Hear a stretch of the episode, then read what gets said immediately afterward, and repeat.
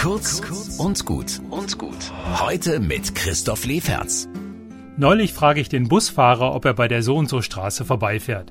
Leider spricht er wenig Deutsch und kennt nicht alle Straßen, aber eine Mitfahrerin kennt sich aus und der Fahrer fährt exzellent. Auf dem Weg ruft mich meine Frau an und erzählt mir, dass sie ihren Vater im Krankenhaus besucht hat. Der Arzt wohl Inder, die Pflegemannschaft bunt gemischt aus allen Ländern der Erde. Die Verständigung, was dem Vater fehlt und wie es weitergeht, war etwas kompliziert, aber fachlich kompetent und menschlich sehr freundlich. In der Kurzzeitpflege lief es dann eher fränkisch ab, in der Akutgeriatrie dann wieder super international.